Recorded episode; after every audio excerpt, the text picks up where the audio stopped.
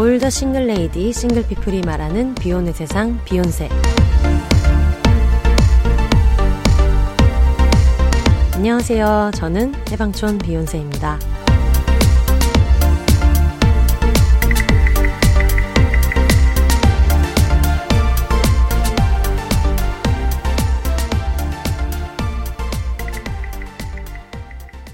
안녕하세요. 해방촌에서 글 쓰는 해방촌 비욘세입니다. 비욘입니다.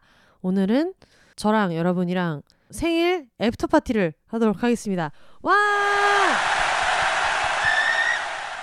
사실 생일 after party라고 하기에는 너무나 지금 12월 21일인 것이에요.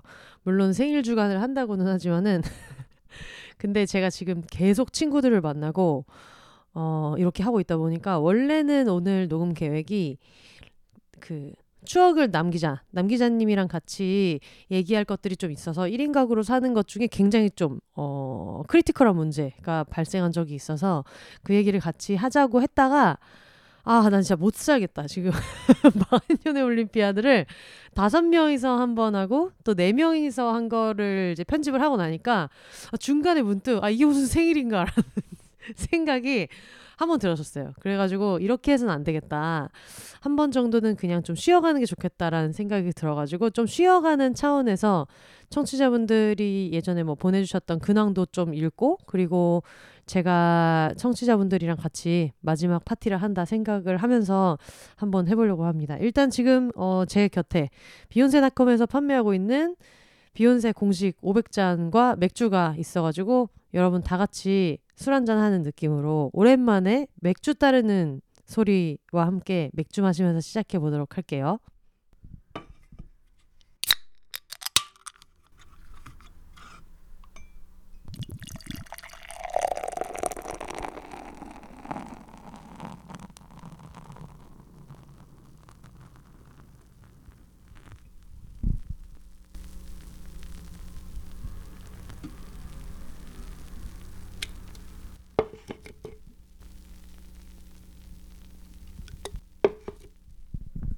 이러고 좀 기다려야 돼요. 바로 마시면 안 되고 거품을 팍 따른 다음에 좀 기다려서 거품이 쫄아들면 위에다가 남은 맥주를 좀 올려가지고 이따가 먹기로 하겠습니다. 사실 뭐 편집해서 이렇게 해가지고 나는 먹었다 하고 짠을 할 수도 있지만 어떤 리얼리티 겸 맥주 따르는 팁을 드린다는 핑계로 요게 좀 잦아들 때까지 근황 얘기도 좀 해보면 좋을 것 같아요. 여러분 너무 춥지 않나요? 저 지금 너무 추워서 좀 당황해가지고 이걸 어떻게 해야 될지 모르겠어요. 원래 추위를 엄청 많이 타는데 2, 3일 전부터 미친 듯이 추워졌나? 중간에 또 좀 괜찮을 땐 좀 괜찮지 않았었나요? 서울 기준으로 했을 때. 좀 괜찮았다가 갑자기 너무너무 미친 듯이 추워가지고 요즘에 이 추위를 진짜 어떻게 할 수가 없다. 좀 이런 상태예요.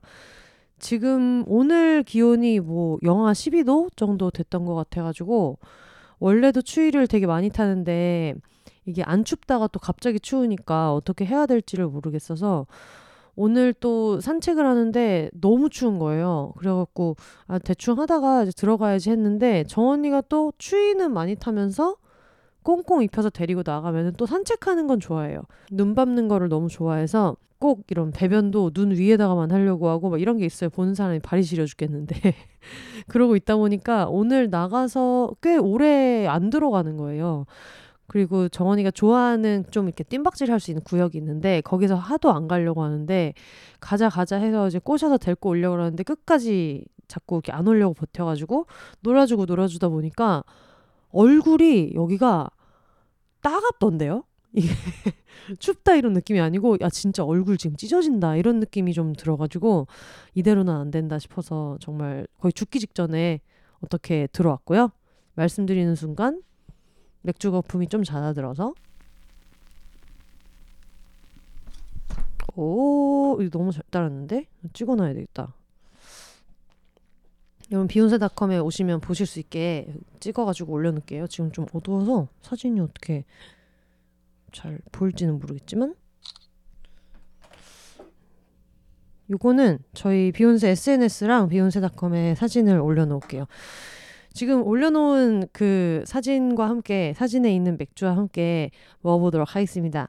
네, 여러분 짠하시죠? 짠짠!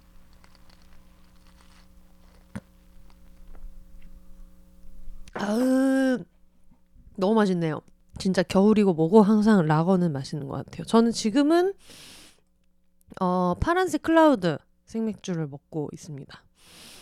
그때 그 생일 주간에 마트 갔다가 짝으로 사가지고 지금 거의 천연 냉장고처럼 저희 집 베란다 쪽에 지금 제 짝으로 쫙 올라가 있거든요.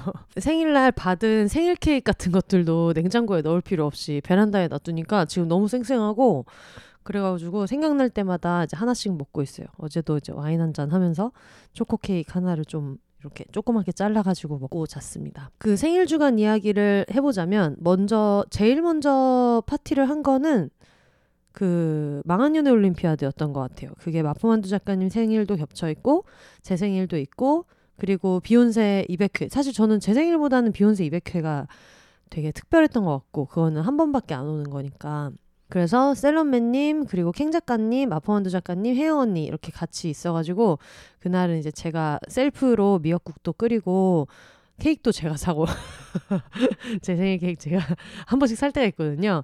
해방촌에서 제가 좋아하는 케이크집이 있어가지고 어 그것도 사고 그리고 저희 동네에 구복만두라고 되게 유명한 만두집이 있어요. 여기가 미슐랭에도 올라와 있고 이런 집인데 만두 좋아하시는 분들은 한번 구복만두 이렇게 해서 검색해 보시면 해방촌은 아니고 이제 옆 동네 후암동에 있는 데인데 거기가 되게 맛있다고 하더라고요.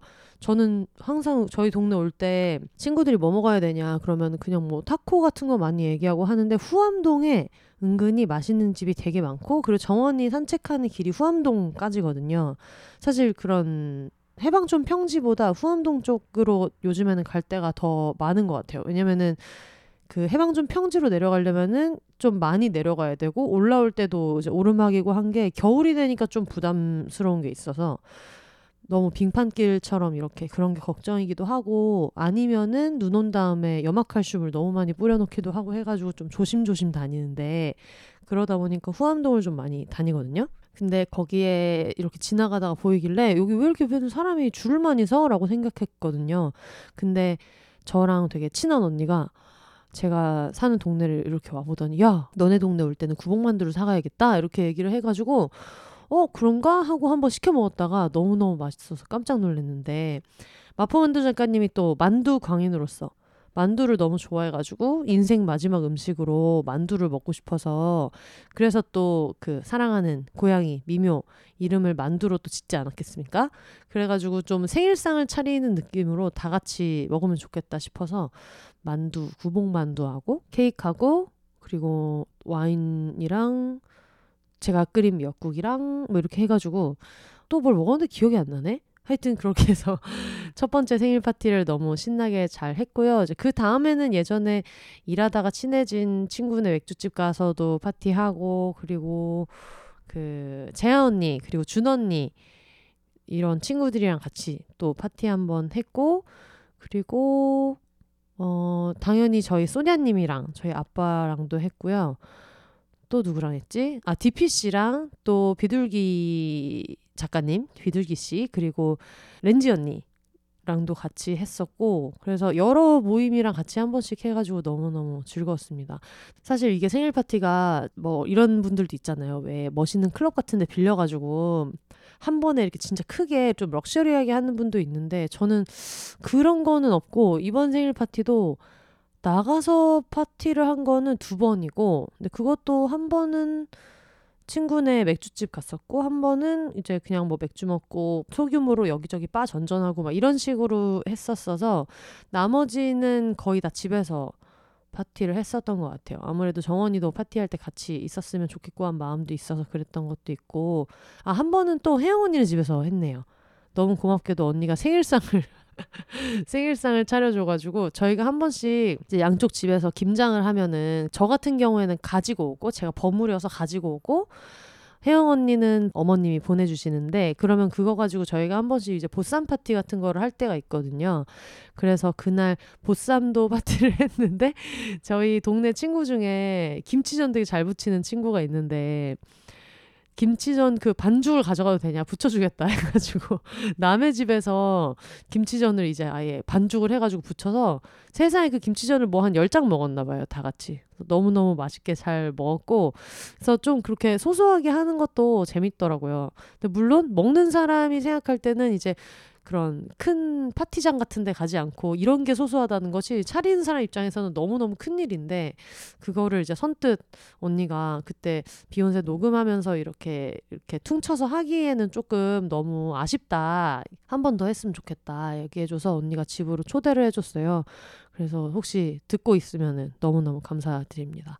아마 언니가 지금 어디더라? 삼성동이었나? 어디서 지금 하고 있는 디자인 디자인 컨벤션, 디자인 페스티벌 이런 데에 그 우머나이저 관련된 부스로 가가지고 앉아 있는 걸로 알고 있어가지고 얘기한 김에 아예 찾아가지고 말씀을 드려야 되겠는데 잠시만요. 2023 서울 디자인 페스티벌에 지금 나가 있어요. 서울 코엑스 3층 C홀에서 한다고 하는데 여기에서 그 우머나이저 하고 요런 또 그런 디자인 가전을 언니가 피우다에서 많이 취급하지 않겠습니까? 그래서 그런 좀 관계자 자격으로 가서 이제 부스로 가서 앉아 있나 봐요. 만약에 가고 싶으신 분들 계시면은 요게 언제까지지? 이게 토요일까지예요. 23일, 20일 수요일부터 23일 토요일까지 4일 동안 하기 때문에 요때 가면은 운이 좋다면 언니가 앉아 있을 때에 이제 가 있는다면은 만날 수 있다. 이런 말씀을 전해드리면서 어쨌든 너무너무 감사했습니다. 이제 그러고 나니까는 그 시기에 사람들을 모으다 보니까 전에는 그렇게 안 했었는데 다들 자기 일이 바쁘고 하다 보니까 배구 직관이랑 너무 많이 겹치는 거예요. 모두가 만날 수 있는 시기가 그래갖고 몇 번 이제 직관을 못 가는 일이 사상 초유의 사태가 생겨가지고 원래는 제가 남 기자랑 녹음을 하기로 했었다가 이 자초지종을 이제 남 기자한테 설명하고 그 생일 주간에 과로를 했다.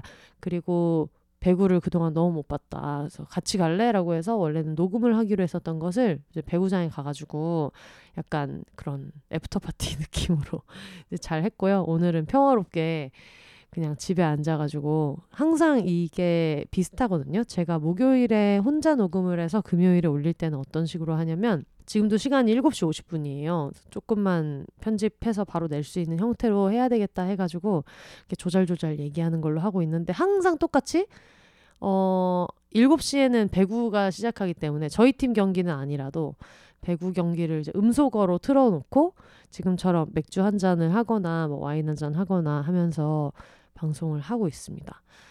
아, 진짜 너무 시간이 너무 빨리 가서 지금 12월 21일이에요. 어떻게 해요, 여러분?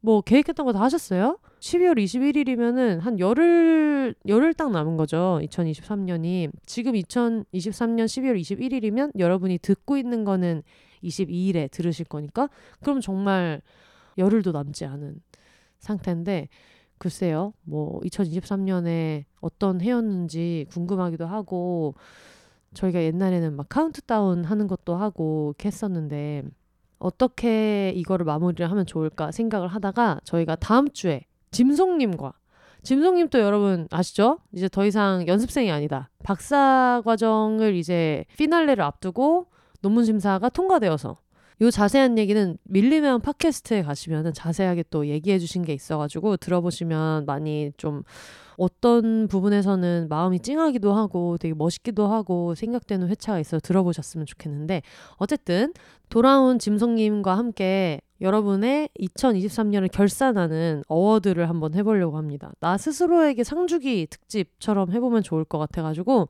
일명 한줌 어워드를 해보도록 할게요. 한줌 어워드가 뭐 한줌 분들 중에 제일 뭐뭐한 사람을 뽑는다 뭐 이런 것보다는 올해에 내가 잘한 일, 올해 자랑하고 싶은 일 이런 것들을 좀 나눠주시면 저희가 같이 얘기해보고 소개해 보도록 하겠습니다. 왜 내가 이걸 상을 주고 싶은지, 내 올해 잘한 일이 뭔지, 상을 주고 싶은지를 먼저 적어 주시고, 그리고 수상 소감도 필요하면은 같이 붙여서 적어 주시면 될 것 같은데, 사실 어, 올해 잘한 일, 올해 나를 칭찬하는 것도 좋지만 약간 나는 어, 존나 자랑할 게 없다. 이런 분들도 계실 수 있잖아요. 그렇기 때문에 그런 분들은 약간 좀 다른 포인트로 올해의 개고생, 올해의 뻘짓, 올해의 흑역사, 올해의 뭐 돈지랄 뭐 이런 여러 가지도 상관없으니까 올해를 생각했을 때 내가 아 올해는 이거 하나는 정말 너무 특이했다. 라고 하는 점이 있으면 그거를 같이 얘기를 해보시면 좋을 것 같아요.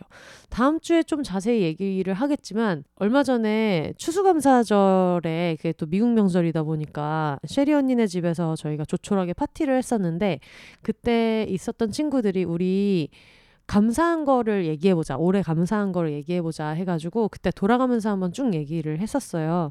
근데 그때 이제 저는 당연히 올해 감사한 거는 이제 비욘세를 계속해서 할 수 있었던 것. 그리고 사실 할 마음이 들게 늘 만들어주신 청취자분들 덕분에 아 매주 매주 이번 주도 내고 싶다 이런 마음으로 여기까지 왔어서 그런 얘기도 했고 아무리 뭐 아프든 뭐 하든 하루에 아무리 바빠도 세 번 이상은 늘 정원이 산책을 한 거 뭐 이런 거에 대한 얘기도 했었고 그런 얘기들을 좀 많이 나눴던 것 같아요. 저도 그때는 이제 갑자기 얘기를 하자고 해가지고 요 정도만 이야기를 했었는데, 어, 좀 생각을 해봐야겠다. 그동안 돈 쓴 거 중에 어떤 거를 제일 잘 썼는지 아니면은 잘 참은 거 너무 힘든 일이었는데 이건 내가 잘 참아낸 것 같다 하는 거라든지 약간 여러 가지 좀 생각을 해가지고 가지고 올 테니까 여러분들도 뭐 여러 개를 보내주셔도 되고요. 뭐 여러 개를 보내주셔서 그 중에 저희가 어 이건 되게 재미있다 하는 거를 선택해도 상관없고 아니면은 정말 총정리하는 차원에서 적어주셔도 상관없을 것 같아요. 저희가 망한 연애 올림피아드를 해보니까 이게 망한 연애다 보니까 어떤 삶의 궤적 같은 게 있어가지고 뭐 거의 A4 10장 이렇게 보내시는 주시는 경우도 있는데 비욘세가 어쨌든 최대한 편집하지 않고 웬만하면 사연 소개를 하려고 하다 보니까 그 소개를 하려면은 전체를 다 읽어야 하는 점은 있어서 늘 뭐 저희가 소개됐던 만큼의 분량은 괜찮은데 조선왕 조실록처럼 이렇게 보내주시는 경우에는 물론 저는 꼼꼼하게 다 읽고 있지만 소개될 때 이제 너무 길면 게스트 분들이 아 이거는 좀 읽기가 힘들다라고 하는 경우가 발생할 수 있어가지고 여러분 조금 진정하셔서 10페이지 이런 거는 여러분 안 됩니다 아시겠죠? 그렇게 해서 보내주시면 최대한 많이 한번 소개를 해보도록 하겠습니다. 요거 사연은 저희가 2023년 12월 22일에 지금 이거를 듣고 계시는데요. 딱 크리스마스까지 받아볼까요? 2023년 12월 25일 크리스마스까지 해가지고 어, 산타 선물처럼 올해 잘한 일 아니면 올해 뭐 기억할 만한 올해의 award, 올해의 땡땡상, 올해의 뭐뭐 붙여가지고 한 줌 award 사연을 비욘세닷컴 혹은 bahonses 골뱅이 gmail.com으로 보내주시면 저희가 최대한 많이 짐송님과 함께 소개해 보도록 하겠습니다. 아, 너무 기대되네요. 여러분, 획기적인 사연들 좀 많이 기다려 보도록 하겠습니다. 아, 그리고 여러분, 짐송님과 함께 쓴 미루리 미루리라 책도 이제 비욘세닷컴에서 같이 구매하실 수 있습니다. 목금 배송으로 비욘세의 굿즈들이랑 같이 구매하실 수 있고요. 제가 올해를 마무리하면서 지금 한 열흘 남았는데 너무너무 하고 싶었던 것들 중에 이런 거예요. 이런 미뤘던 짜잘한 일들 이제 해결하기. 뭐 예를 들면 비욘세닷컴을 처음에 만들 때는 아, 아말페 책이랑 이런 거를 같이 올려야겠다 해놓고 지금 그게 뭐 뭐예요? 거의 1년을 미룬 거죠. 1년을 밀어놓고 급하게 아 진짜 이대로는 안 된다 해가지고 이제 어제 올려놔서 미루리 미루리라 책도 올라와 있고 그리고 난 슬플 땐 봉춤을 쳐 폴댄스 에세이도 올라와 있습니다. 지금 이 pole dance도 너무 오래 쉬고 있어요. 이래서는 안 되는데 라는 생각이 들어가지고 내년 목표 중에 pole dance를 다시 시작하기도 있는데 저도 이제 어 제가 쓴 책이기는 합니다. 난 슬플 땐 봉춤을 춰를 보면서 이렇게 유난을 떨고 책까지 내놓고 지금 이러고 앉아있냐라는 생각을 좀 하면서 마음을 다져볼 생각이고요. 그리고 지금 이제 크리스마스 시즌 그리고 1월 2월 발렌타인데이 시즌까지 그 아말페가 낸 책들 중에서 독립 출판물 중에서 오늘 헤어졌다라는 책이 굉장히 성수기인 시기입니다. 왜냐면 이때 도미노처럼 헤어지거든요. 책 소개를 이제 간단하게 뭐 말 나온 김에 드리면은 헤어진 첫날부터 그리고 헤어지고 나서 더 이상 하고 싶은 말이 없어질 때까지 괜찮아졌다라는 생각이 들 때까지를 실시간으로 매일매일 관찰해서 쓴 에세이입니다. 그렇지만 어, 사랑하던 사람이 갑자기 증발하는 것 자체가 너무 거짓말 같은 일이고 공식적으로는 픽션이다 이렇게 소문을 내고 있는 구여친 작가님의 어, 필명을 쓰고 있는 에세이이고요. 요거는 큰 코트 주머니에 들어갈 수 있게 손바닥만한 사이즈로 제작이 된 하지만 두께는 조금 있는 이런 에세이인데 여러분 요거를 이제 하나 집에 구비해 놓으시면은 이제부터 친구들이 지금 12월 말이죠. 도미노처럼 어, 헤어지게 되어 있어요. 왜냐면은 보통 이제 헤어지는 게 얘가 뭔가 나한테 돼? 얘가 뭔가 이 연애를 굉장히 좀 이렇게 권태롭게 느끼는 것 같은데? 라고 하면서 지지부진하게 넘어가다가 보통 크리스마스를 기점으로 이제 그게 싸우더라고요. 내가 그동안은 이해했는데 오늘 크리스마스인데 이렇게 성의 없이 나올 수가 있냐 이렇게 비협조적으로 나올 수가 있냐 이렇게 하면서 분기점이 되는 때가 많아가지고 그리고 또 이제 해가 넘어갈 때 아 이게 맞나 이렇게 계속 만나는 게 맞나 이렇게 생각하시는 분들 혹은 연애보다 지금 내가 커리어를 좀 생각할 때인데 내가 지금 연애를 하고 있을 때가 아니다. 물론 커리어와 잘 병행하는 분들도 계시겠지만 안 그런 성향이신 분들은 괜히 이제 새해에 어떤 계획을 세우면서 어, 안 되겠다 하면서 헤어지는 분들이 또 있어요. 그렇게 또 1월에 우르르 한번 헤어지시고 2월에 또 발렌타인데이 때 크리스마스 때와 같은 패턴으로 또 이제 헤어지시기 때문에 이런 거는 이제 주문하셔서 잘 가지고 있다가 너 임마 내가 헤어질 줄 알았다 라고 하면서 쓱 내밀기 좋은 그래서 항상 선물용으로 요거는 쟁여놓았다가 구비를 하셔야 된다. 왜냐면은 이제 친구가 헤어져서 다음날 만나자고 했을 때 그때 가서 또 사오기에는 너무 이제 배송도 늦고 전국 독립서점에 지금 깔려있는 책인데 또 거기를 들렀다 가기도 늦을 수 있고 그렇기 때문에 오늘 헤어졌다 요 책도 굉장히 많이 나가고 있는데 전국 독립서점 온오프라인몰에서도 구매하실 수 있고요. 비욘세닷컴에서도 당연히 만나실 수 있습니다. 어, 그러면은 어쩌다 보니까 또 이런 책 홍보를 했는데 아까 밀어놨던 청취자분들이 보내주신 사연들 같이 이야기 좀 나눌게요. 맥주 한 잔 하고 계속하도록 하겠습니다. 어, 맥주 하나 넘기는 동안 잠시 광고 듣고 올까요?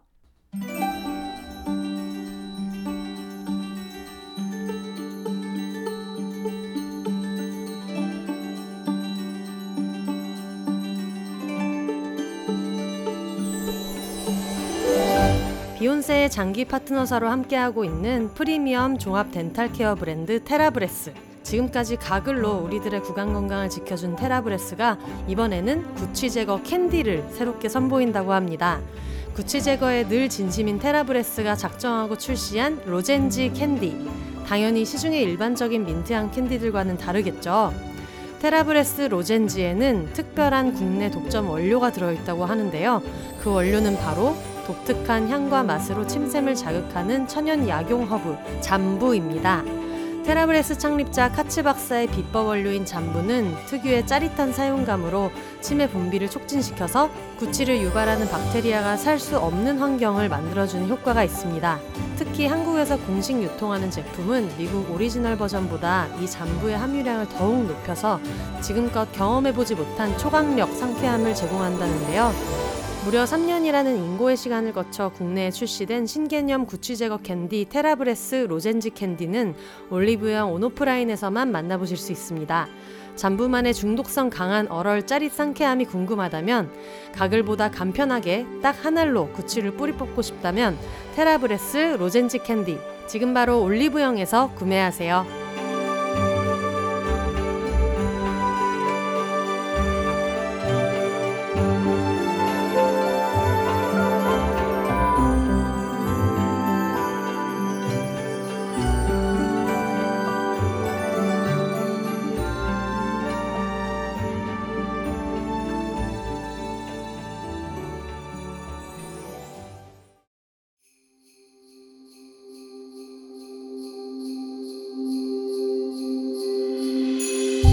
옛날 옛적에 성에 대해 호기심 가득한 여성들이 있었어요. 그들에게는 자신의 몸과 욕망을 탐구하는 것이 즐겁게만 느껴졌죠. 그리고 더 많은 사람들이 풍성한 성적 경험을 통해 기쁨을 누렸으면 좋겠다고 생각했어요. 그렇게 피우다가 탄생했습니다. 와! 당신이 이제 막 성에 눈을 뜬 초보 탐험가이든 경험 많은 노련한 탐험가이든 그 성적 잠재력을 깨우는 여정에 피우다가 함께할게요. 다양성을 고려해 꼼꼼하게 고른 피우다의 성생활 용품이 궁금하다면 온라인 쇼핑몰 piooda.com 재미있는 성 이야기는 유튜브 채널 피우다 언니에서 피우다의 새로운 소식이 궁금하다면 인스타그램 piooda life 피우다 라이프를 팔로우해 주세요. 비혼세 청취자의 한줌 가득한 오르가즘을 위해 적립금도 두 배로 온라인 쇼핑몰 piooda.com에서 회원가입 시 추천인에 비혼세 B-I-H-O-N-S-E를 입력하면 현금 같은 포인트를 두 배로 드립니다. 12월은 우머나이저 및 인기 반려가전을 할인 가격에 만나볼 수 있는 메리 클리토리스마스 이벤트도 준비 중이니 기술과 감각의 조화가 만드는 색다른 오르가즘의 탐험 지금 피우다에서 시작하세요.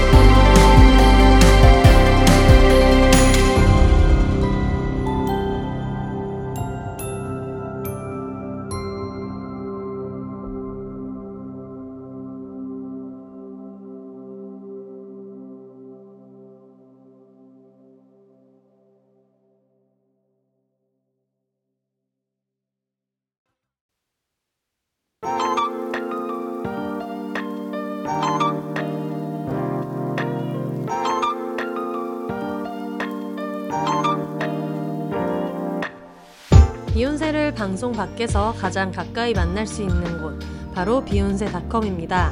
방송과 관련된 각종 소식을 확인하거나 청취자분들의 근황과 사연을 보내실 수도 있고요.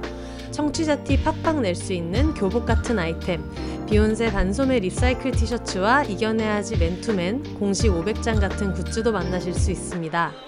마음에 드는 에피소드가 있으셨다면 비혼세가 오래 지속될 수 있도록 천원부터 자유롭게 셀프 청취료도 내실 수 있습니다. 지금 www.behonse.com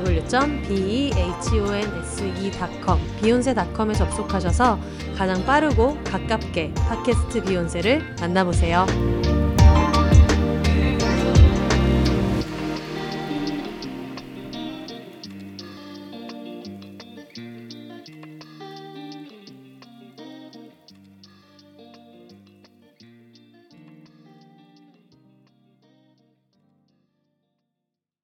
네, 광고 듣고 오셨습니다. 테라브레스 계속 비욘세랑 같이 함께 하고 있는데요. 오늘 또 이제 혼자 얘기를 하고 있고 광고 구간이 나가다 보니까 이제 말씀을 잠깐 드리자면은 로젠지 캔디를 소개해드리고 있잖아요. 정말 입 안에서 굉장히 쬐끔하지만 강력한 효과가 있어가지고 제가 실제로 운전할 때 차에다가 항상 한 절반 정도는 구비해 놓고 이제 편집할 때도 항상 먹고 있는 로젠지 캔디인데 제가 농담으로 아 요즘 친구들은 달달한 맛만 있는 캔디보다는 이렇게 허브 성분 이런 게 있는 Gen Z의 선택 lozenge 캔디라고 친구한테 저희 집에 온 김에 다들 신기해서 이거 뭐야? 이라고 할 때 Gen Z의 선택 lozenge 캔디야 이렇게 얘기하고 있는데 lozenge 캔디 소개해드렸고요. 그리고 Merry Clitorismas 항상 얘기하는 피우다의 광고도 같이 들으셨습니다. 지금 여러분 피우다가 오프라인 매장 오픈 준비하고 있거든요. 이거를 그 언니들이 직접 타일까지 이렇게 바닥에 붙이면서 하고 있어가지고 엄청 고생은 하고 있는데 또 영혼을 갈아 넣어서 또 혜영 언니의 원래 그 직업이 디자이너이지 않았겠습니까? 디자인적인 역량을 다 갈아 넣어가지고 너무 예쁘게 오프라인 매장 지금 꾸며지고 있어서 저도 이렇게 한번 산책하러 갔다가 맨날 이렇게 기웃기웃하고 있는데 기대해 주시면 나중에 오프라인 매장 오픈할 때 비욘세에서도 같이 안내 드리도록 할게요. 그러면 청취자분들이 보내주신 사연 같이 읽어보도록 하겠습니다. 경부선 하이빔님께서 보내주셨는데요. 혼세님 안녕하세요. 1년치의 청취 후기를 보내보는 경부선 하이빔입니다. 왜 1년치인가 하면 제가 1년 전부터 비욘세를 듣기 시작했기 때문입니다. 1년 이게 지금 제가 약간 경상도 사투리로 얘기하고 있는 거죠? 1년. 1년. 맛이 안 사네요. 이거는 뭐 공영방송 아니기 때문에 저는 1년으로 하겠습니다. 저는 작년 11월부터 왕복 1시간 3, 40분 정도 약 100km 거리의 인근 도시로 운전을 해서 출퇴근을 하기 시작했습니다. 출퇴근길에 매일같이 노래를 듣는 것도 2주면 지겨워지더라고요. 이전 회사를 다닐 때 설거지할 일이 생기면 다른 팟캐스트를 들으며 일했던 것이 기억나서 바로 네이버 오디오 클립에서 요즘 무슨 팟캐스트가 있나 검색을 해보다가 비욘세를 발견했답니다. 그렇게 비욘세 1화를 듣기 시작했습니다. 성격상 콘텐츠가 아무리 쌓여 있어도 순서대로 듣고 싶어 하는 저인지라 꿋꿋이 정주행을 시작했습니다. 근데 이거 저도 그래요. 저도 새로운 팟캐스트 시작할 때 웬만하면은 1회부터 듣는 편이에요. 검색해서 이거 뭐야 하고 이제 앞부분 조금 한 5분 10분 들어본 다음에 재밌다 싶으면 바로 1회로 넘어가는 편이어가지고 수백 개가 쌓인 팟캐스트를 보며 1년 안에는 다 들어야지 했는데 드디어 지지난주 목요일 16일 퇴근 중에 그동안 쌓인 팟캐스트 정주행을 완료하였고 드디어 저는 갓 올라온 신선한 최신화를 금요일에 들을 수 있었답니다. 그동안 출퇴근할 때 혼자서 차에서 들으니 웃긴 부분에서는 소리내어 웃기도 하고 슬픈 사연이나 에피소드에서는 눈물을 흘리기도 했답니다. 그런데 지지난주의 일을 왜 이제야 청취 후기를 보내냐면 저 역시 미루미이기 때문입니다. 훌륭합니다. 미루고 미루다 11월이 지나면 안 될 것 같아 일하다 말고 청취후기를 써봅니다. 어쨌든 저의 1년간의 출퇴근길을 책임져 주신 혼세님과 수많은 게스트님들께 감사의 인사를 드립니다. 여기까지 짧은 청취 후기를 써보았습니다. 지금부터는 제가 요즘 하는 고민들에 대해서 조언을 듣고 싶어서 이렇게 후기 겸 사연을 보내봅니다. 저는 비혼세식 자기소개 키워드로는 29년째 엄마 아빠와 살고 있는 캥거루이자 대구에서 나고 자란 쌍 도녀 그리고 비혼이자 배구 팬입니다. 있습니다. 위에 썼다시피 저는 매일같이 100km 정도를 출퇴근하는 장거리 출퇴근러인데요. 사실 같은 도시 내도 아니다 보니 직장 근처로 이사를 하는 것이 옳은가 하는 생각이 계속 들어요. 처음에 입사할 때는 동료 선생님들이 힘들지 않겠냐 하셨는데 저는 출퇴근이 할만해서 계속 하고 있긴 한데 갈수록 혼자만의 삶도 필요하지 않을까 하는 생각이 들고 있어요. 사실 저는 캥거루가 적성에도 잘 맞는 것 같아요.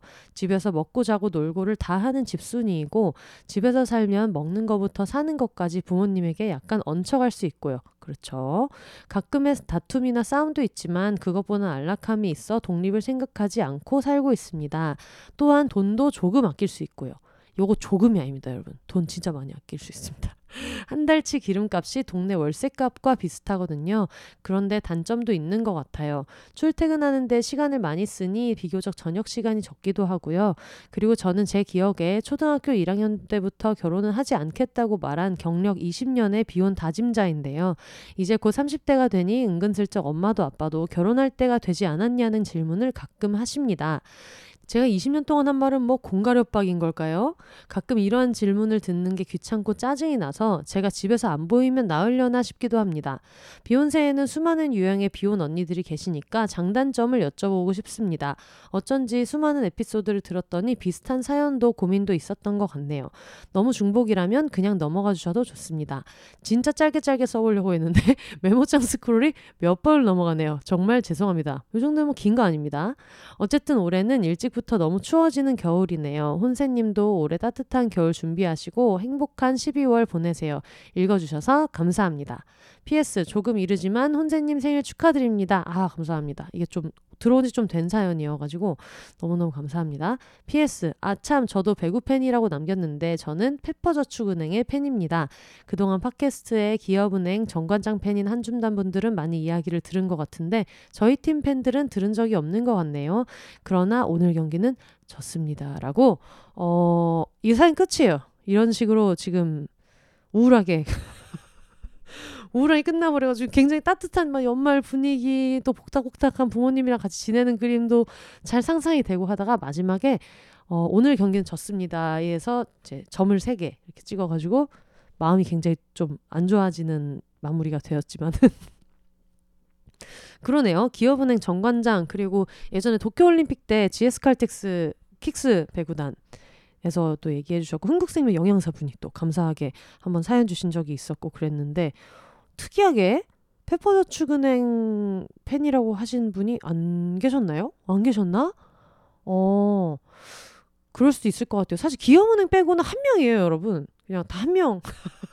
다 한두 명이기 때문에 어디 팬이 많다 뭐 이런 거는 아닌데 아 그렇구나 페퍼저축은행 또 광주에 있어서 대구에서 직관 가시기도 또 멀 것 같기는 한데 갈 때마다 경기장 너무 쾌적하고 맛있는 거 많고 너무 좋습니다 언제 한번 또 어, 정원이가 오고 나서는 사실 이제 광주 김천 대전 원정은 많이는 못 가지만 언제 일정이 맞거나 하면은 경기장 건너편에서 보거나 할 수도 있겠네요. 사실 그런 재미가 있거든요. 경기장 한번 직관 가면은 이제 나오면서 어, 혼세님 안녕하세요 이제 하시는 경우들이 있어가지고 제가 항상 얘기하듯이 바깥에서 만났으면은 제가 뭐 유명 인사도 아니고 이렇게 알아볼 일이 별로 많이 없지만 해방촌에서 마주치거나 아니면 배구장에서 저랑 비슷한 실루엣을 마주치면은 확률이 높을 거라고 생각하셔서 그런지 항상 이렇게 한두 분은 인사해가지고 하게 되더라고요. 어제도 남 기자님이랑 같이 화성 직관 갔다가 부산에서 오신 또 팬분 한 번 만나가지고 배구 팬분 만나가지고 너무너무 반가웠는데 다음에 한번 같이 볼 수 있어도 좋을 것 같고 저는 지금 이 사연은 명확해요. 어떻게 하면 좋을까라고 이제 물어보는데 지금 결정하실 이유가 한 개도 없습니다. 지금 결정하실 이유가 하나도 없어요. 그러니까 예를 들면 아 나는 이제 더 이상 부모님이랑 너무 못 살겠고 어 같이 지내는 것도 너무 스트레스고 나는 나만의 시간이 너무 필요하고 거기다가 직장도 너무 멀다. 근데 부모님이 막 나가는 거를 너무 뭐라고 하고 해서 어떻게 해야 될지 모르겠다 정도만 됐어도 이게 확률이 50대 50인데 지금은 또 뭐 당연히 다툼이나 싸움이 있죠. 그거는 같이 사는 연인들끼리도 사실 있는 거고 친구들도 룸메이트로 사는 사람들은 다 있는 거니까.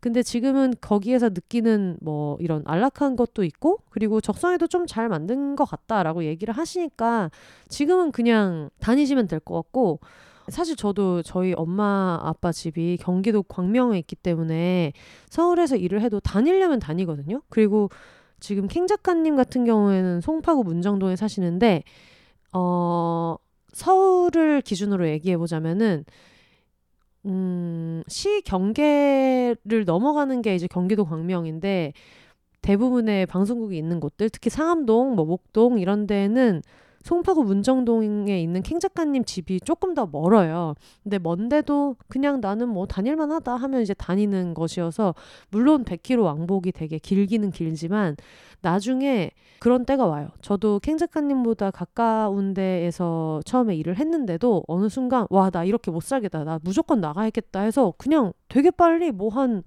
한 달 만에 갑자기 나갔나 봐요. 갑자기 독립을 했었던 것 같아요. 그때는 또 이제 일하는 데가 너무 새벽까지 계속 일을 해야 되는 일정도 있었고 이제 하다 보니까 그냥 그 잠자는 시간 같은 것들도 너무 좀 힘들었었고 그리고 집에 가서 앉자마자 바로 또 막 뭐 대본을 쓰든 뭘 하든 되게 신경을 써야 되는 일이 많았는데 아무래도 사람이 있으면 다녀왔습니다. 막 인사도 하고 뭐 뭐라도 얘기라도 한마디 하고 그걸 해야 되는데 약간 그게 사회생활처럼 느껴지는 구간이 좀 있었던 것 같아요. 어느 순간에 너무너무 바쁘고 너무 정신이 없을 때.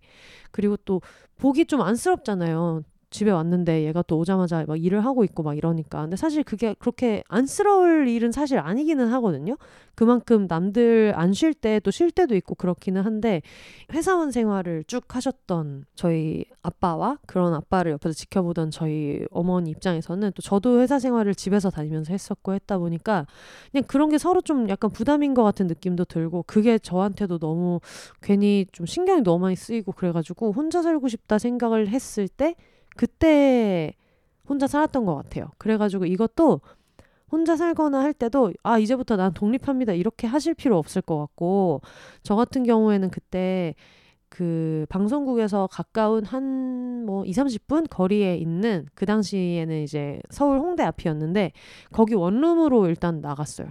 그때 얘기하기로는 그냥 약간 어 작업실처럼 평일에는 거기서 좀 이렇게 있고 싶다. 근데 이제 어, 집에 있던 침대 뽑아가고 침대 가져가고 후라이팬 가져가고 야금야금 옮겨가지고 어 정신 차리니까 좀 독립 비슷하네 해가지고 그 다음부터 뭐 투룸으로 옮기고 막 이런 식으로 해가지고 좀 독립을 하게 됐는데 그것도 너무 이렇게 무자르듯이 하실 필요는 없을 것 같고 지금 즐겁게 잘 지내다가 나중에 아 요즘에 좀 너무 좀 피곤하기도 하고 해가지고 뭐 회사 근처에 조그마한 방이라도 구해서 이렇게 있어 보고 싶다 해서 실제로 뭐 본인한테도 사실 그렇게 해서 잠깐 나와서 지내봤는데 아니 별론데 생각하면 다시 들어갈 수도 있는 거거든요. 그러니까 너무 이걸 이렇게 막큰 중대한 결심이라고 생각할 필요 없이 지금은 뭐 뛰쳐나가지 않는 데는 이유가 있으시겠지요. 그러니까 잘 지내 보시다가 나중에 그렇게 하셔도 좋을 것 같아요. 그리고 부모님이 아 이제 결혼할 때가 되지 않았냐 이런 질문은 제가 봤을 땐 그냥 음. 뭐 밥 먹었냐 느낌으로 그냥 하시는 거로 본다. 뭐라도 그냥 또 얘기를 해야 되고 또 그러 그냥 궁금할 수 있잖아요. 뭐 비혼주의자인지 결혼주의자인지 아니면은 뭐 열어둔 상태인지 모르니까 또 사람 마음이 바뀔 수도 있고 이러니까 그냥 그냥 뭐 요즘은 얘가 뭐 어떨려나 이런 식으로 뭐 요즘에 네 친구 누구 잘 지내니라든가 아니면은 요즘에 뭐 저희 엄마가 이제 저한테 오랜만에 만나면 한 번씩 물어보는 거, 너 요즘 뭐 먹고 사냐? 약간 이런 건데, 그런 느낌으로 물어보시는 것일 수도 있으니까, 사실 그것 때문에 이 수많은 거를 포기하고 나가는 것은 조금 아까울 수 있다라는 생각이 들어서, 근데 이게 좀 너무 거슬릴 정도로 내가 얘기한 그 말의 양이나 이걸 제가 정확히 모르니까, 근데 그런데도 그렇게 스트레스 받을 정도로 자꾸 얘기를 한다라고 하면, 그거는 뭐 어쩔 수 없이 좀 단호하게 얘기를 하거나 여러 가지 방법을 찾아야 될 텐데 근데 지금은 저는 괜찮을 것 같아요. 괜찮으시니까 지내고 있는 것 같기도 하고 물론 100km가 멀기는 먼데 음 근데 저는 이게 좀 반반인 것 같아요. 사실 100km 정도 되면 저녁 시간을 진짜 많이 쓰시기는 하니까 회사에서 다니시는지 어디를 다니시는지 모르겠지만 일을 하시고 나서 저녁 시간을 뭐 예를 들면 운동은 거기에서 한다거나 할 수도 있는 거고 그렇잖아요. 저도 예전에 회사 다닐 때 어차피 퇴근 시간이 너무 길게 걸리고 이렇게 하니까 회사 근처에서 그런 운동을 하고 들어온다거나 그렇게 하는 경우도 있으니까 거의 뭐 잠만 자는 식으로 되다가 나중에는 넘어가는 경우도 있고 그런데 실제로 어떻게 지내고 계신지 모르겠어요. 근데 또 멀어서 저녁 시간을 활용 못하는 것 때문에 어, 직장 근처로 살고 싶다라는 생각이 드실 수도 있는데 전 또 그건 있거든요. 제가 처음에 경기도 광명에서 그 당시에는 이제 서울 상암동이라는 동네에서 일을 했었는데 처음에 나와서 살려고 했을 때 상암동은 고려하지를 않았어요. 저는 회사에서 가까운 데에 사는 게 모르겠어요. 저한테는 되게 안 맞더라고요. 그 당시에 친구는 방송국에서 한 뭐 10분 정도 거리에 있는데 살고 있었어서 그게 저는 이해가 안 됐거든요. 너는 방송국 건물을 보면서 어? 어 친구들이랑 동네에서 그게 맥주가 들어가겠냐라고 생각도 하고 예전에 역삼동에서 회사를 다닐 때도 진짜 강남에서는 술도 안 취하는 것 같다. 너무 싫다라고 얘기했었던 사람이다 보니까 고르더라도 저 같은 경우에는 바로 근처로는 안 고르긴 했었거든요. 그래서 머니까 뭐 다른 데로 하는 거는 좋은데 사실 그러고 나왔는데 갑자기 외로울 수도 있잖아요. 그러니까 약간 일단 근처에서 회식이나 이런 거를 할 수 있는 혹은 뭐 취미 모임이나 이런 데를 이제 일 끝나고 하나씩 하나씩 이제 다니시다 보면은 독립의 욕구가 저는 커지실 거라고 생각해요. 왜냐면 다들 뭐 2차, 3차도 가고 막 되게 멀리 가서 뭐 술을 한잔 하든 아니면 음주를 안 하시는 분이라면은 하다못해 뭐 카페에서 조잘조잘 떠들고 얘기를 하고 친구네 집에 놀러 가거나 해도 시간이 늦어지거나 할 수가 있는데 그게 사실 왕복 100km면 편도 50km잖아요. 그러고 집에 가는 게 좀 부담스럽기는 하니까 거기에서 약간 그런 뭐랄까 방과 후 활동 처럼 하는 걸 하나씩 시작하시다 보면 나도 모르게 너무 피곤해서 어쩔 수 없이 아 이렇게 맨날 뭐 여기서 친구네 집에서 막 하루 자고 출근하고 이렇게 할 것 같으면 차라리 나와서 사는 게 낫겠다라는 생각이 드실 수 있을 것 같아요. 왜냐? 제가 홍대에서 어, 해방촌을 이사 올 때 여기가 키로수로는 몇 킬로인지 모르겠는데 한 그래도 차로 한 40분 걸리거든요. 너무 해방촌 이태원 경리단 술을 너무 많이 먹어서 이렇게 왕복을 할 것 같으면 여기에 살아야 될 것 같다라고 해서 이사를 또 온 케이스여가지고 지금은 그냥 재미있게 물 흐르는 대로 좀 지내시면서 아 이게 불편하다 이렇게 하는 게 불편하다 생각이 들면은 그때 결정하셔도 너무 좋을 것 같아요. 사실 저 같은 경우에는 원가족이랑 워낙에 되게 친하게 지내고 남의 집 놀러 가는 걸 또 워낙 좋아하고 그래서 저 어제도 언니네 집에 정원이랑 놀러 갔다 왔고 그 전에는 며칠 동안을 그 소녀님 집에 있었단 말이에요. 저희 엄마 아빠 집에 있었거든요. 근데 있어 보면 사실 장점이 되게 많아요. 언제든지 한 번씩 만나러 가면 일단 반찬도 너무 많고 그리고 뭐 집집마다 그런 에어비앤비 가는 느낌으로 아 거실 크다 이러면서 즐길 때도 있고 그리고 사람이 집에 가면 누군가 한 명 있다는 거를 저는 되게 좀 힘들어하는 편이기는 하지만 그래서 혼자 살게 되기는 했지만 또 오랜만에 가서 있을 때는 또 괜찮거든요. 그냥 소파에서 TV 보는데 엄마가 와가지고 야 귤 먹을래? 막 이렇게 하는 것도 좋을 때는 또 되게 좋거든요. 그래서 그거를 그냥 좀 양쪽 왔다 갔다 하면서 지켜보는 것도 두고 보는 것도 좋겠다는 생각이 많이 들어요. 그럼 다음 분 사연을 읽어볼게요. 성남동 곰콜렉터님께서 보내주신 사연입니다. 199화를 듣다가 생각난 책이 있어서 남겨드려요. 199화 가볼게요. 199화는 무엇이었는가? 199화가 아, 그 맨님이랑 얘기했었던 거구나. 맨님이랑 같이 이제 200회를 앞둔 이야기를 했을 때의 얘기인데 어, SNL crew였던 에이미 폴러 인사이드 아웃의 기쁨이가 쓴 책에 양면적인 태도가 성공의 열쇠라고 하는 부분이 나왔거든요. 자신의 일에 대해서는 신경 써야 하지만 결과에 대해서는 그러면 안 된다. 얼마나 잘했는지 내 기분이 어떤지에 대해서는 신경 써야 하지만 사람들이 내가 얼마나 잘했다고 생각하는지 사람들이 내 모습을 어떻게 생각하는지에 대해서는 신경 쓰지 않아야 한다. 이것이 얼마나 어려운지 잘 안다. 내가 남들보다 특별히 잘한다고 말하는 것이 아니다. 내가 남들보다 특별히 잘한다고 말하는 것이 아니다. 나도 여러분과 똑같다. 혹은 여러분이 나보다 나을 수도 있다. 라는 내용을 발췌해서 보내주셨고 저보다는 비슷한 업계에서 일을 하고 계신 비욘세님께는 좀 더 공감되는 부분이 많을 것 같은 책이라는 생각이 들었어요. 비욘세를 감사히 듣고 있는 청취자 1인으로서 매번 방송을 매우 만족하며 듣고 있다는 것을 꼭 알아주시면 좋겠어요. 비욘세 최고 이렇게 얘기해 주셨습니다. 음, 자신의 일에 대해서는 신경 써야 하지만 결과는 그러면 안 된다. 얼마나 잘했는지 내 기분이 어떤지에 대해서는 신경 써야 하지만 사람들이 내가 얼마나 잘했다고 생각하는지 사람들이 내 모습을 어떻게 생각하는지에 대해서는 신경 쓰지 않아야 한다.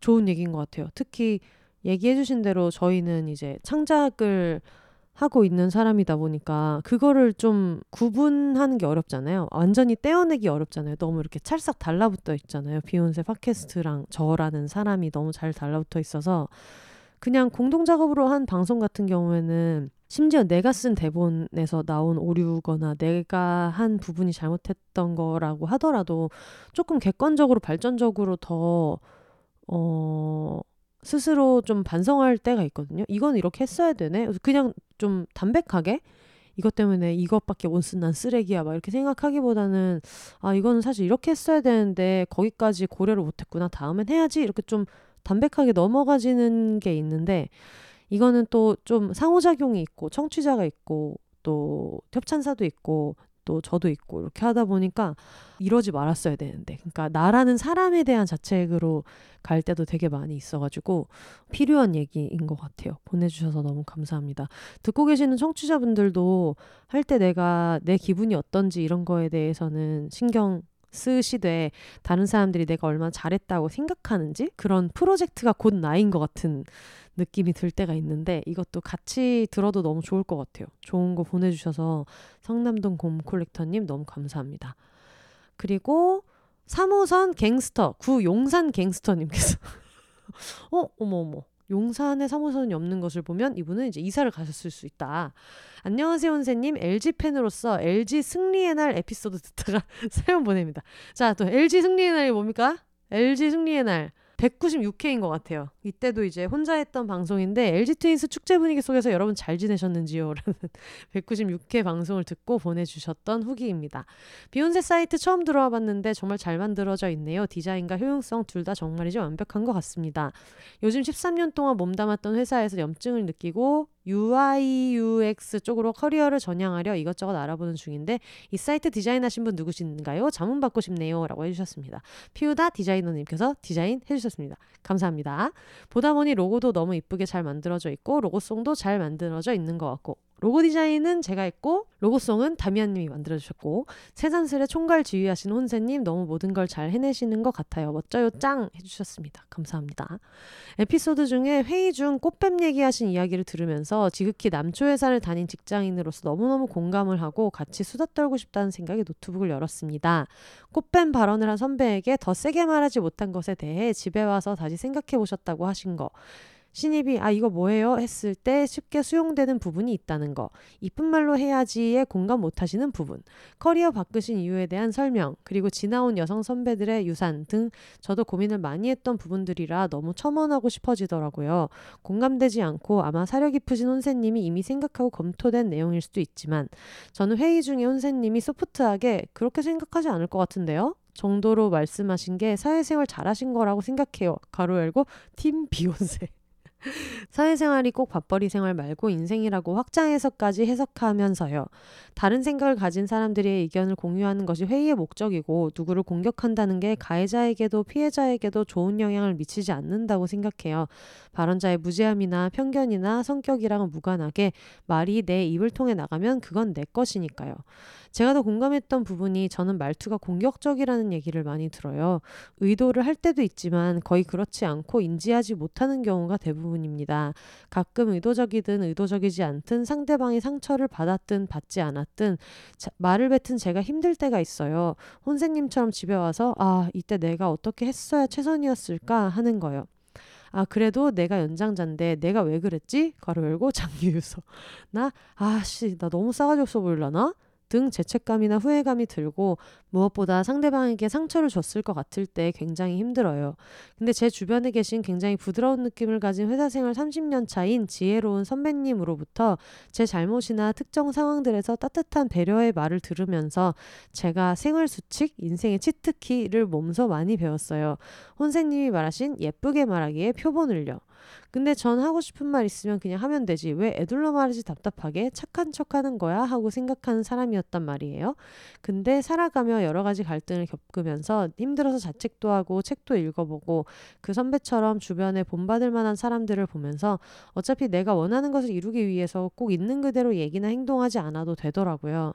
왜 저희가 친구들이랑 얘기할 때랑 회사에서 얘기할 때 매너가 다르고 심지어 어떤 친구랑 대화하느냐에 따라 나의 성향이 바뀌기도 하잖아요. 상대방을 자연스럽게 배려하면서 내가 원하는 것을 얻어내는 최선의 방법을 선택하는 게 똑똑한 거라고 생각돼요. 당연히 남녀 무관하게요. 비욘세의 큰 줄기가 페미니즘이고 듣다 보면 예민한 주제들에 대해 중립적으로 모든 사람을 배려하려 애쓰시는 게 느껴져요. 저도 들으며 여러 가지 생각이 들고 이렇게 글도 쓰게 되고 너무 좋아요. 감사합니다. 아 들으면서 사연 적기 시작할 때는 할 말이 정말 많았는데 적다 보니 까먹었네요. 또 보내주세요. 임시 저장이 있으면 뒀다가 다시 올 텐데 여기까지 쓴 게 아까워서 일단 보냅니다. 비욘세 화이팅 이렇게 보내주셨습니다. 아 감사합니다.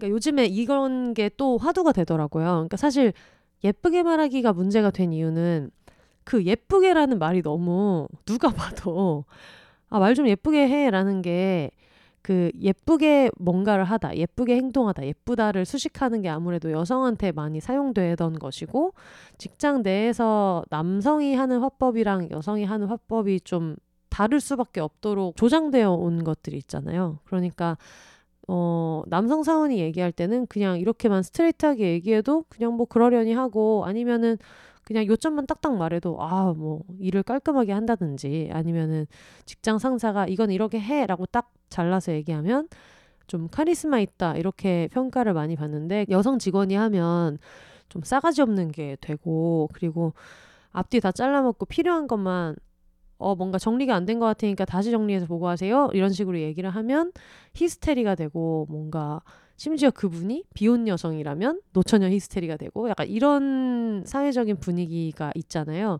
그러니까 예쁘게 말하기라는 단어 자체가 굉장히 좀 불편할 수밖에 없고 그런 거는 이제 사실인데 요즘에 또 이제 그런 얘기들도 많이 나오잖아요. 요점만 말하는 것도 좋은데 이게 예쁘게 말하는 게 타인의 눈치를 봐서가 아니라 그냥 친절하게 말하는 게 체화된 사람들이 있는데 그것들도 너무 이제 일일이 평가를 받는 게 있다라는 생각이 들어가지고 사실 제일 좋은 거는 다정하겠다는 의도로 그렇게 말하는 사람들이 있으면 그 의도를 어떤 이 사람을 얕잡아 보는 데에 이상하게 꼬아서 쓰지 않고 그냥 이 사람의 성정으로 기분 좋게 말을 해주는구나라는 거를 받아들이면서도 요점을 파악해서 업무 처리를 해주면 되는 것이고 그냥 업무 내용만 깔끔하게 얘기하는 사람들이 있다면은 아 왜 저렇게 말을 예쁘게 안 해라고 하기보다는 아 그냥 이 사람은 되게 일할 때 전달하는 게 클리어해서 좋다라고 생각을 하면 되는 것 같은데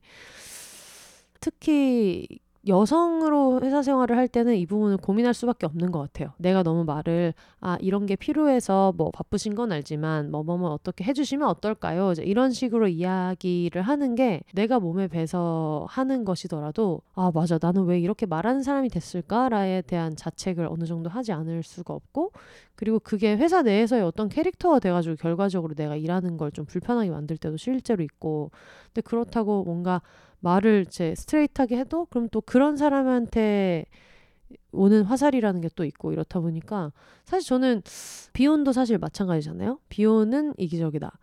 기혼인데 애안 낳으면 이기적이다. 기혼인데 애를 낳으면은 뭔가 자기 커리어에 대한 뭐 고민이 없다. 혹은 나중에는 뭐 맘충 이런 것까지 따라오고 하니까 그냥 결혼을 하든 애를 낳든 아니면 안 낳든 결혼을 안 하든 뭐 어쨌든 뭐라도 계속 코멘트가 따라붙는 것들이 있어가지고 그러니까 이제 슬슬 이게 어느 것이 더 나은가 어느 것이 더 옳은가에 대한 이야기도 물론 중요하지만 그거랑 동시에 여자 하는 일에 입 좀 대지 말아라 라는 생각을 다 같이 공유하는 게 굉장히 중요하지 않겠나라는 생각이 많이 들어요. 지금 3호선 갱스터님께서 보내주신 게 전체적으로 다 공감이 되다 보니까 사람이 어떻게 둘 중에 하나겠어요. 저도 어딘가에서는 아, 선생님은 말을 너무 이렇게 예쁘게 해주신다라고 하지만 또 어딘가에서는 쟤는 왜 저렇게 말을 앞뒤 다 빼고 지 하고 싶은 얘기만 저렇게 정없이 하냐라고도 얘기할 수 있고 하다 보니까 그 감정의 동요가 사실 굉장히 스트레스인 것 같아요. 내가 내가 누군지를 모르겠는데 어디에서 어떻게 행동해야 되는지에 대해서 너무 기대되는 게 많으니까 거기서 오는 이런 번뇌 같은 것들이 있는데 그냥 그 아까 성남동 곰콜렉터님이 보내주셨던 그 에이미 폴러 책에 있다고 보내주신 내용처럼 그냥 우리는 해야 되는 일 하고 너무 스스로의 말에 대해서 뒤돌아서 해석하지 맙시다. 그게 나부터 그런 연습을 해야 다른 사람한테도 그러지 않게 되는 것 같아요. 사실 저도 팟캐스트를 하고 내가 한 얘기를 계속 편집해야 되는 입장이 있다 보니까 이건 이렇게 말했어야 돼. 저건 저렇게 말했어야 돼. 여기서 이 부분을 짚었어야 돼. 이렇게 생각하는 거는 어쩔 수 없지만 왜냐면 그런 생각을 안 하면은 팟캐스트를 하면 안 되죠. 그래서 그거를 뭐 이렇게 뭐 잘못됐다고 생각을 하지는 않는데 그게 어디까지나 좀 발전적인 차원에서 좀 끝나야 될 것 같고 너무 많이 곱씹고 하다 보면은 또 사람이 말을 못하게 되잖아요. 입이 막혀버리잖아요.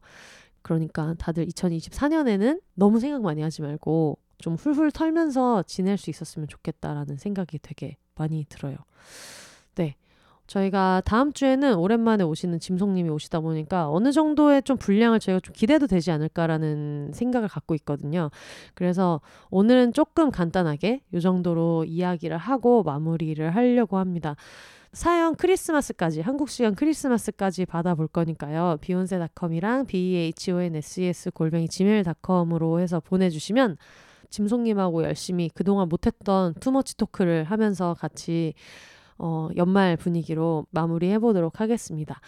저는 사실 요즘에 연말까지 정리하고 싶은 것들을 하나씩 적어놓고 하고 있거든요. 그 중에 뭐 비욘세닷컴이나 이런데 뭐 아말페 책 업로드 해놓기도 있었고 그리고 물건 버리기도 있었고 지금 여러 가지가 있어서 하나씩 하나씩 해나가고 있는데 여러분들도 연말까지 너무 중대한 거를 하기보다는 아 저거를 당근마켓에 내놔야 되는데 아직까지 안 내놨네 하는 게 있으면 그걸 내놔 보신다든지 아니면은 누군가한테 전화를 하려고 했었는데 안 하고 1년이 지나고 있네라는 생각이 들면 그것도 해보시면 좋겠고 자기만의 미뤘던 리스트 같은 것들 한번 만드셔서 하나씩 하나씩 해보고 그거에 대한 근황도 같이 얘기해 주셔도 좋을 것 같아요. 그럼 한줌 어워드에서 짐송님이랑 같이 돌아오도록 하겠습니다. 여러분들의 올해 잘한 것, 올해 땡땡땡 많이 많이 기다리고 있을게요. 올더 싱글레이디 싱글피플이 말하는 비혼의 세상 비혼세 그럼 저는 다음 주에 짐송님과 함께 다시 돌아오도록 하겠습니다. 여러분 혼자 사세요.